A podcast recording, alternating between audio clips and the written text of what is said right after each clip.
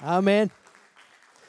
Det er et meget spændende kapitel, som Rebecca citerer fra prædikernes bog 7. kapitel. Fordi det er der, hvor der står, at det er bedre at have sorg. Fordi ud fra det kan vi råbe om hjælp.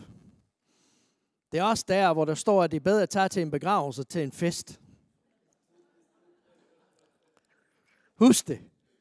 Ikke? Husk det. Næste gang du skal til fest, så sig til dig selv, er det ikke en begravelse, jeg kan finde tage til i stedet for?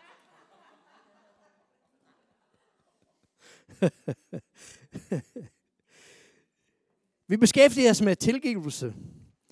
I, Bibel, i bibelstudiet om tirsdag aften, så vi arbejder med bjergprædiken.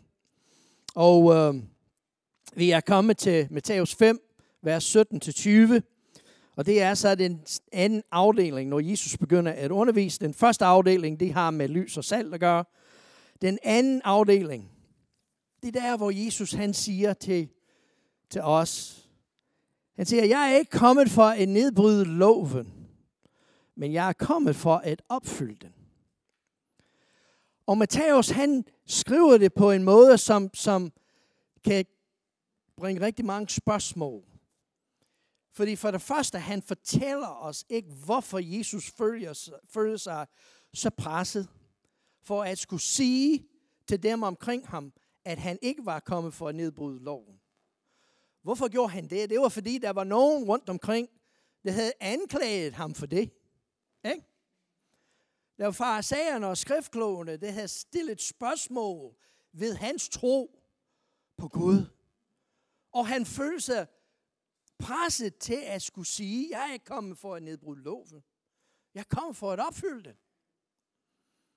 Men hvad var det, de så anklagede ham for? Det ser Matthæus ikke noget om. Vi kan bare læse ind i den måde, han skriver på. Men det gør jo Markus, fordi Markus han fortæller os lidt af de anklagelser, der kommer, og det er så i Markus det andet kapitel og tredje kapitel, så befinder vi nogle af de anklagelser og beskyldninger, som farsagerne og skriftklog kommer imod Jesus med.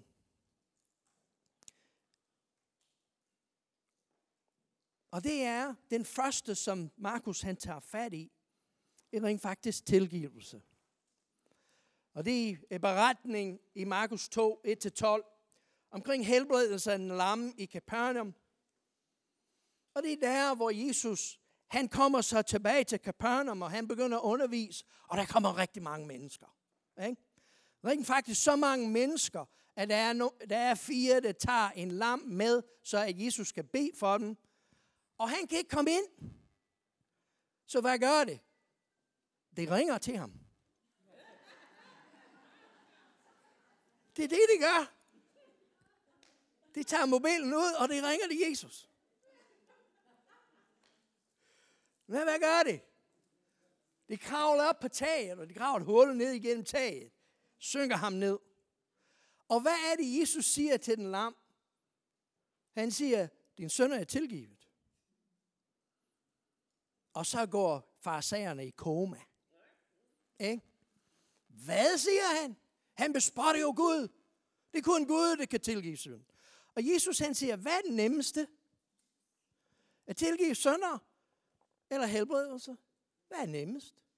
Men så at I ved, at menneskesønnen har magten til at tilgive sønder, så siger jeg til en lam mand, rejs op og gå. Hvad er det nemmeste i dit liv? Helbredelse eller tilgivelse. Jesus han siger jo til den lamme, den nemmeste for mig, det er helbredelse. Men tilgivelse, det er noget andet. Det Jesus så henvender sig til, det er noget, som Gud selv siger i 2. Mosebog 34. Og jeg har mordet mig over det, som Gud siger til Moses på Sinai bjerget, fordi det er anden gang, Moses er gået op på bjerget. Første gang, så læser vi om, at Moses han går op på, på Sinai-bjerget, og det er efter Israel er kommet ud af Ægypten, og igen, går de igennem det røde hav, og der er bare sejr og fremgang og yes og det hele. Moses han går op på Sinai-bjerget, og Gud han stiger ned. Har du nogensinde oplevet det? Det kunne jeg godt tænke mig. Gud han stiger ned og han siger, åh, jeg elsker jer. Og han skærer to tavler ud af bjerget, og han skriver sit lov, de ti bud på, og han giver det til Moses. Ikke? Moses, han kommer ned af bjerget, og hvad er det, han finder? Han finder, at Israel har lavet en afgud og begyndt at tilbede noget andet. Har du nogensinde, har du nogensinde gjort noget i dit liv, hvor i det øjeblik, du har gjort det, så har du sagt, det her, det var ikke så godt. Det er rent faktisk dumt. Har du det? Hvad er det, Moses gør, når han siger, hvad Israel er i gang med? Han smadrer tavlerne. Han smider dem ned. Har du nogensinde været så et hissigt, at du har kastet med noget? Har du? Har du været så sur og vred, at du har knust noget? Forhåbentlig ikke oven på hovedet af en anden, men, øh, men det, er det, det er det, Moses gør. Og så i den 34. kapitel, så skal han op på bjerget igen. Kan du tænke sig, hvordan det her må det være? Moses han kommer op til Gud igen, og han siger, Gud, du ved godt, at du var Abrahams ven, ikke? Vi ved godt, at du er alt om kærlighed, ikke? Husk lige, hvor god du er, Gud. Kan du huske de tavler, du gav mig? Jeg kom til at knuse dem. Det er jeg ked af, men jeg blev simpelthen så vred og hissig. Jeg smadrer dem. Og det er der, hvor Gud han siger, at Herren er en barmhjertig Gud. Han er sen til vrede. Au. Han er rig på troskab og sandhed. Han bevarer troskab i tusind slægtled. Han tilgiver skyld og overtrædelse af synd. Og så laver han to nu tavler til Moses. Men har du nogensinde lagt mærke til, hvad han gør? Han siger til Moses, så skal du lave en kasse. Ja? Og du skal lægge dem ned i kassen, fordi jeg gør det her ikke igen. Så du lægger det der tavlen ned i kassen, og du lukker kassen. Og så tager du dem ned i bjerget, ikke? Så lad være med at komme igen og sige, at du har knust dem. Fordi nu har I gjort det to gange.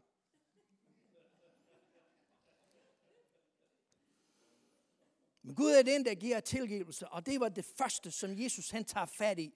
At hvis vi vil opfylde loven, hvis vi vil være hans efterfølger, hvis vi vil være dem, som folk ser på, og ser, at der er noget anderledes med dem, så er vi nødt til at lære, hvordan det er at vandre og leve vort liv i tilgivelse.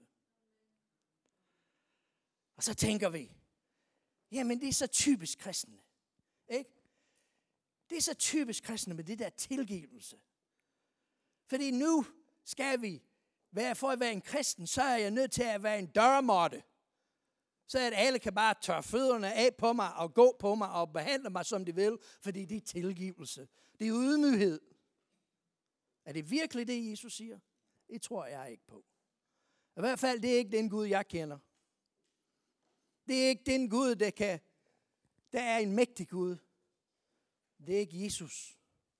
Og den måde, han opfører sig på.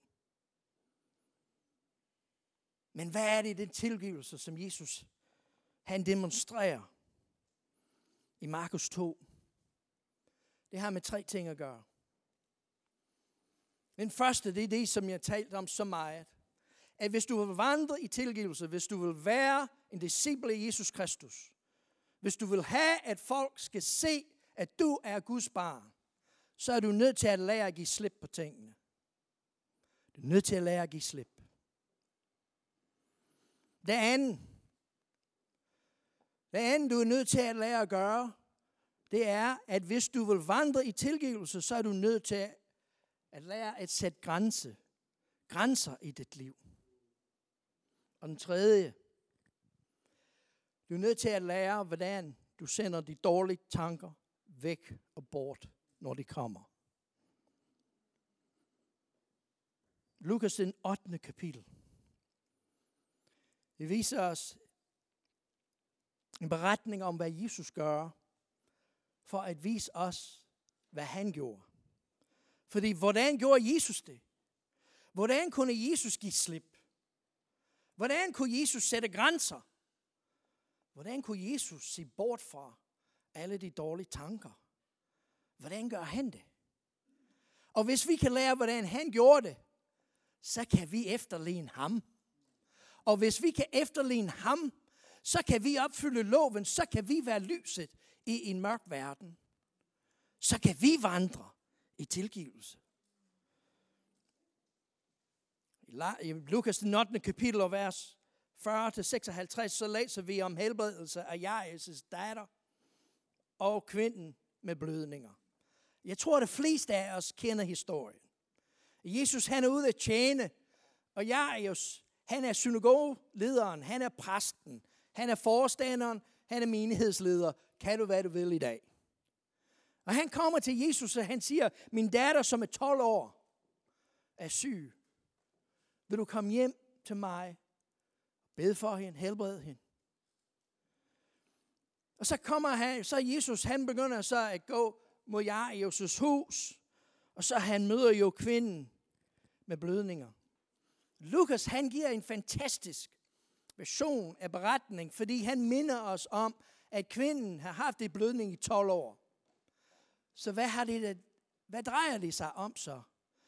Jamen 12, det har noget med Guds øh, magt at gøre, Guds orden at gøre.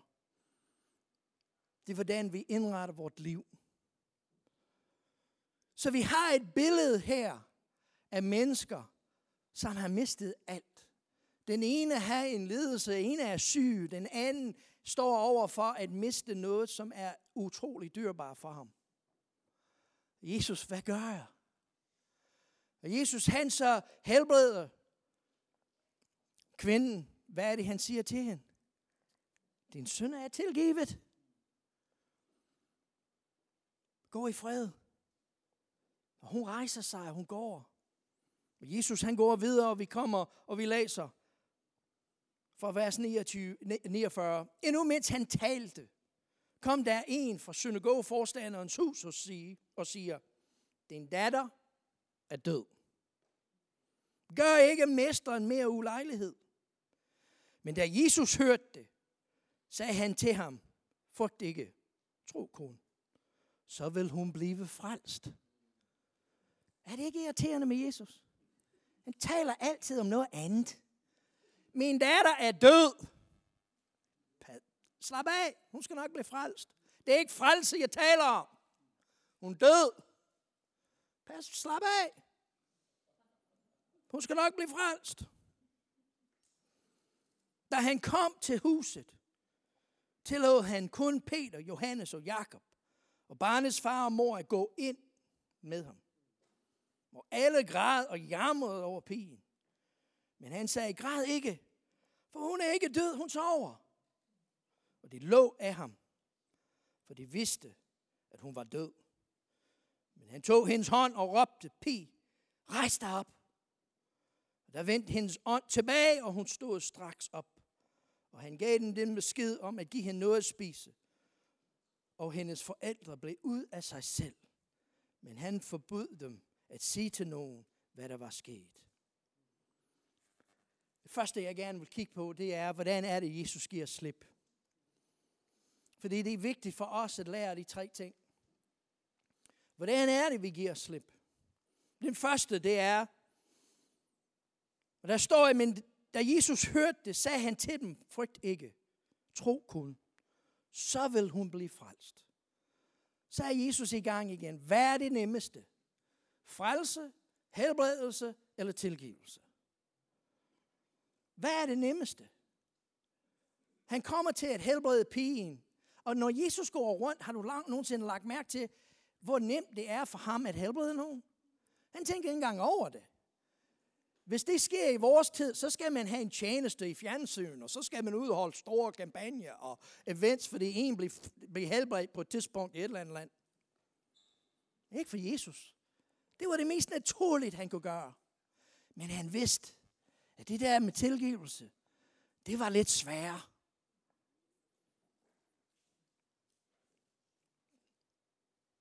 Se den første, hvis du vil give slip på, så er du nødt til at spørge dig selv, hvad er det, du hører? Da han hørte, at hun var død. Så sagde han, frygt ikke, tro kun. Den første, vi skal stille os, eller spørgsmål, vi skal stille os, det er, hvad er det, vi hører, når vi er op imod noget, som truer os? Vi er op imod noget, som vi virkelig gerne vil. Vi er op imod noget, hvor vi virkelig vil gerne opleve tilgivelse. Hvad er det, vi gør? Den første, du skal være opmærksom på, hvad er det, du hører?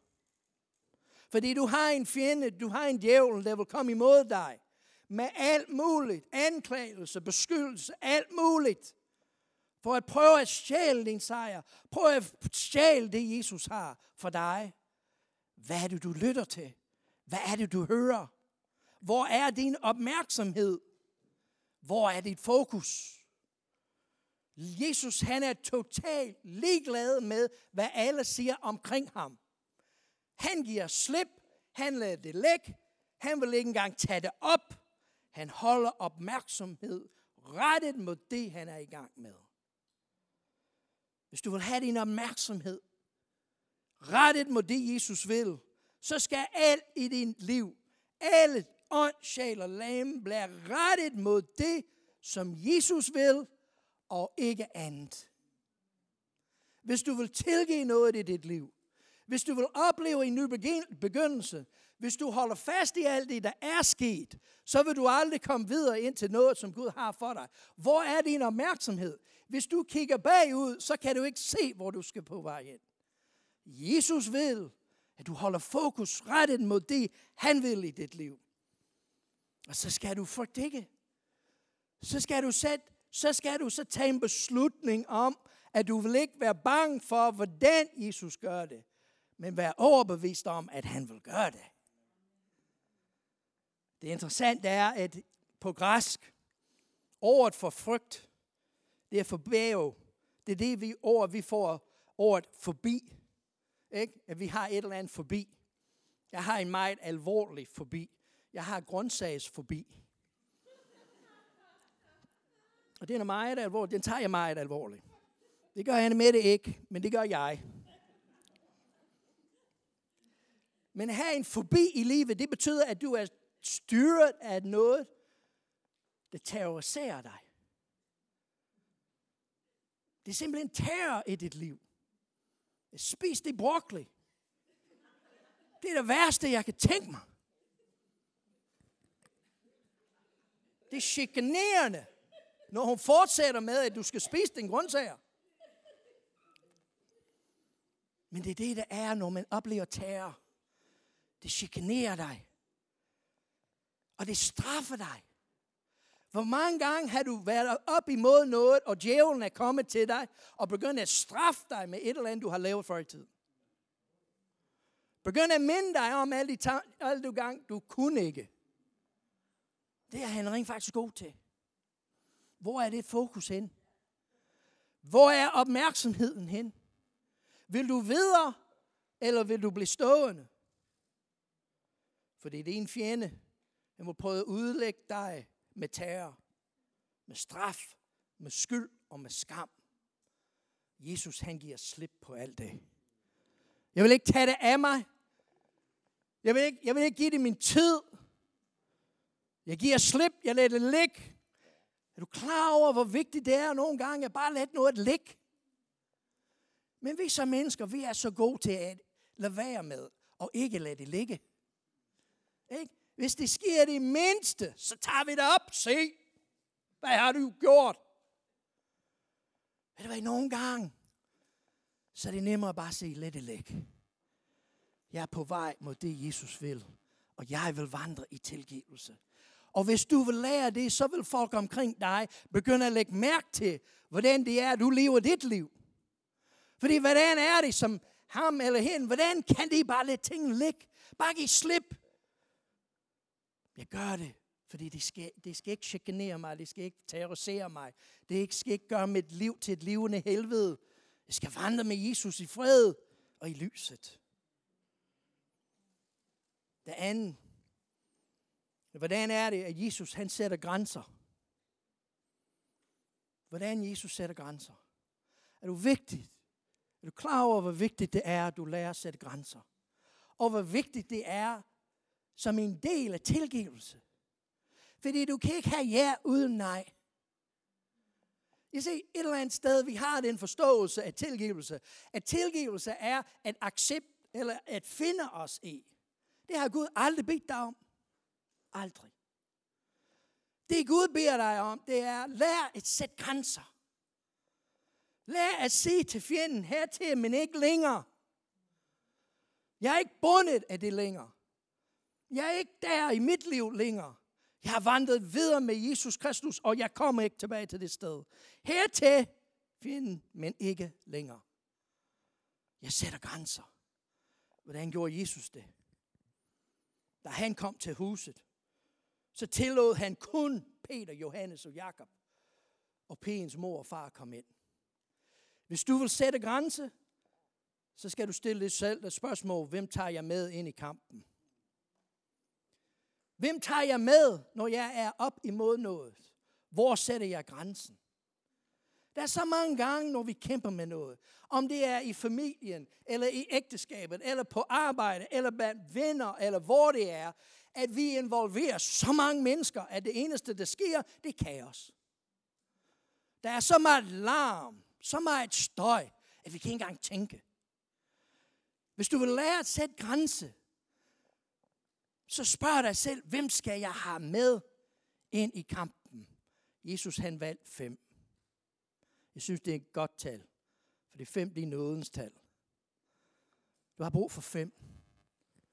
Jeg vil anbefale dig, at du lærer at tage Peter, Johannes, Jakob og Pens mor og far med. For at lære at sætte grænser. Fordi hvem er Peter? Han er klippen. Hvis du vil sætte grænse i dit liv, så skal du lære at være opmærksom på, hvad det er, du står på i livet. Hvad bygger du dit liv på? Hvad er klippen i dit liv? Vi har et eller andet i vores liv, os alle sammen, som vi læner os op af. Vi har noget, som vi bygger på. Hvad er det, du bygger på? Salme 118, vers 22, det er en sten, som bygmesteren vraget er blevet mit hovedjørnsten. Det er Jesus Kristus. Det er det, jeg bygger mit liv på.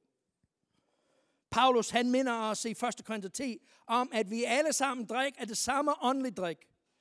Og det drak af en åndelig klippe. Det, du bygger dit liv på, det er det, som forfrisker dig. Det er det, du går til, når du har brug for at blive løftet op. Det spørgsmål er, hvad er det, du går til? Hvad har du bygget på? Hvis du bygger på dårlige tanker, så er det der, du går for at tanke op. Hvis du har bygget på noget andet, hvis du har bygget på verden, det er der, du går for at bygge dig op. Men hvis du vil lære at sætte grænse, så lær, at det er Jesus, jeg går til for at blive tanket op. Det er, hvad han siger om mit liv. Det er det, det gælder. Hvad han mener om situationen, det er det, det gælder. Det er ikke, hvad jeg hører rundt omkring mig. Det er ikke, hvad jeg oplever. Det er ikke, hvad jeg tænker. Men det er, hvad Jesus siger. Det er det, det gælder. Han er klippen. Ved at være opmærksom på, at styrken i livet, hvis du vil sætte grænser, det kommer fra Jesus Kristus og ikke andet. Det næste, jeg vil anbefale dig at tage med, det er Johannes. Fordi det er Guds nåde. Hvis du vil sætte grænser, så er du nødt til at lære, at Guds nåde er dig nok, som Paulus siger til os i 2. Korinther 10. Fordi han beder om, at Gud han fjerner noget fra ham, fordi han kan ikke håndtere det. Og hvad er det, Gud siger til ham? Gud siger, jeg sætter grænsen. Jamen Paulus han siger, jeg er bedt og bedt og bedt, om ikke han vil tage det væk fra mig. Og Gud han kommer til mig, hvad er det han siger? Men noget er der nok. Hvor er grænsen? Det er Guds nåde. Hvad er det? Hvad siger Paulus, at det er? Det er der, hvor jeg bliver opmærksom på, hvor svag jeg er. Det var det, Rebecca var ind på, da hun delte med os, at ude for vores sår, ude for det, som plager os, ude af det, vi kæmper med, forstår vi, hvor svag vi er. Og når vi forstår, forstår virkelig, at vi har ingen magt. Vi er magtesløse. Det er der, hvor Jesus kan komme til. Se, vores største problem er, at vi vil gerne gøre tingene selv. Og så længe du gør det selv, så vil Gud give dig lov til at gøre det selv. Han vil stå pænt på, på sidelinjen, indtil du kommer til det punkt, hvor du bøjer din knæ, og du siger, jeg er magtesløs, jeg kan ikke mere. Så træder han til. Hvis du vil sætte en grænse, så tager Johannes med ind i kampen.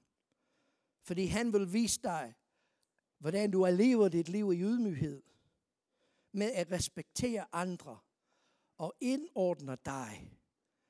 Dit fællesskab og hvad Gud vil i dit liv. Når vi anerkender vigtigheden, når vi anerkender, hvor afgørende vigtigt det er, at vi har Guds nåde, fordi vi har ikke styrken eller magten til at kæmpe. Det er der, hvor Gud træder til. Og han træder til med en kraft, der er større end alt andet. Fordi han har skabt himmel og jord. Det spørgsmålet til dig i dag er, hvilken kraft, hvilken styrke vil du have i dit liv? Vil du have dit eget, eller vil du have det fra Gud? Jeg vælger Gud, så jeg tager Johannes med, når jeg skal sætte en grænse. Den tredje, det er Jakob. Tag Jakob med. Tag Jakob med. Den her, den er interessant, synes jeg. For det er, det ved, er det nogen, der ved, hvad Jakobs navn betyder? Det betyder at gå udenom. Simpelthen. At undgå noget. Okay, hvor mange af jer vil indrømme, det, det er ligesom vi mennesker er. Ikke? Hvis der er en konflikt eller et eller andet, så undgår vi det fra alt i verden. Vi vil gøre alt for at gå langt udenom. Ikke? Vi vil grave det ned. Vi vil ikke behandle det. Vi vil ikke gøre noget som helst, fordi vi har ikke lyst til at tage kampen op. Vi undgår det. Hvorfor er det vigtigt, at vi tager det med i kampen? Det er vigtigt, at du tager det med i kampen, fordi du erkender, at sådan er du. Vi erkender, at sådan er vi. Fordi når du går så tilbage og læser i 1. Mosebog 32 og 31, hvor englen kommer ned til Jakob, Herren selv kæmper med Jakob hele natten. Og han spørger ham, hvad hedder du? Og han hedder, jeg hedder Jakob. Jeg vil helst ikke kæmpe. Jeg vil helst gå udenom.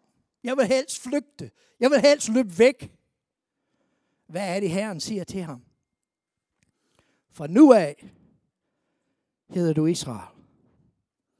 Hvad betyder Israel? I bund og grund, det betyder Guds sejr. Så du går fra en, der undgår alt. En, som ikke vil tage kampen op til at være en, som har og ved, at det har sejr i Gud. Det er derfor, når du vil sætte grænse, så skal du tage Jakob med.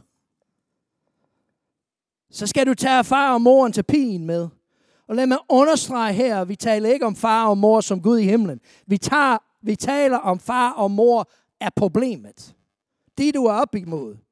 Det som du skal tilgive. Det som du skal sætte en grænse for. Du er nødt til at tage pigens far og mor med, hvis du vil have sejr. Hvis du vil have tilgivelse. Hvorfor? Fordi far, faren betyder, det er et udgangspunkt, eller udgangspunktet, startpunktet for problemet. Se, vi tror alle sammen, vi ved, hvad kernen af sagen er. Jamen, det begyndte dengang, hun sagde. Eller det begyndte dengang, min mor gjorde. Eller min far gjorde. Eller mit arbejdsgiver